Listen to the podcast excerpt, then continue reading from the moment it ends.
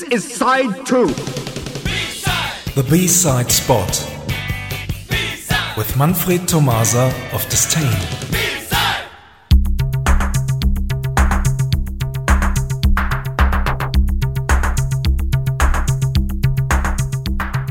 Good evening, everyone. Tonight we visit the U S A.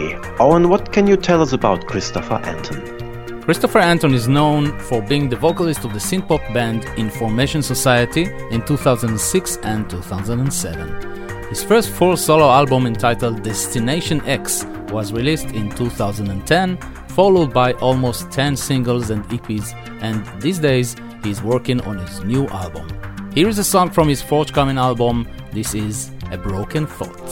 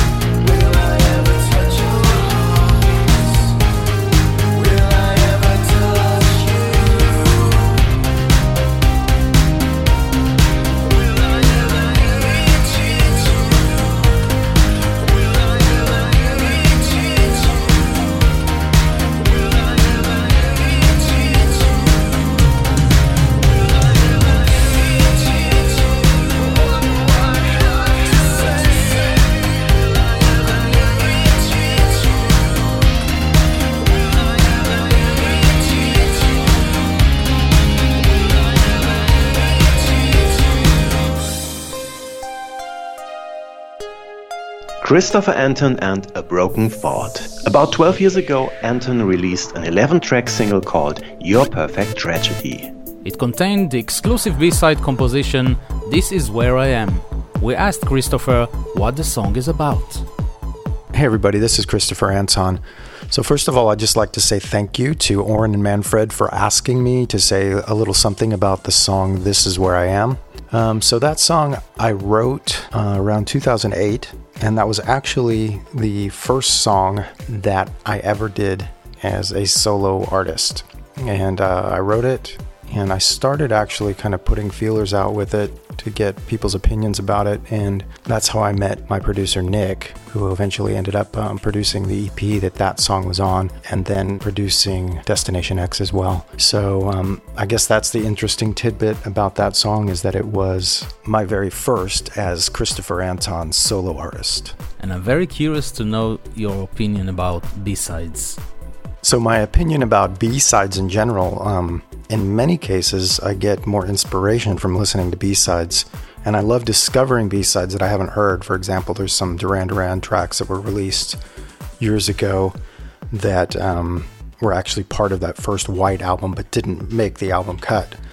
Additionally, there was an album, a very popular album from the eighties, a compilation album by The Cure called Standing on a Beach, and that album, back in the eighties, when I was still in high school, um, you could buy that album on cassette. And on the reverse side of the cassette were all of the Cure B-sides to the singles that were on the regular album.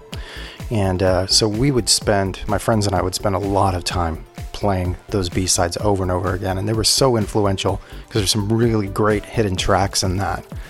So that, just that aspect of the B-side and kind of being, getting acquainted with it from that uh, perspective of loving The Cure, and then having those songs to go to and use as an influence has been been really great. Um, additionally, I can't go without saying Depeche Mode's B-sides in many cases are better than their A-sides. So Um, I think that pretty much just wraps it up. But again, thanks you guys for having me say something, and uh, blessings to you, and we'll talk to you later. Thanks a lot, Christopher, for joining us. And now, the B-side. It won't surprise you, but the title is This Is Where I Am. Thanks for listening, and see you somewhere in time. Thank you very much, Manfred. Bye-bye. Bye-bye.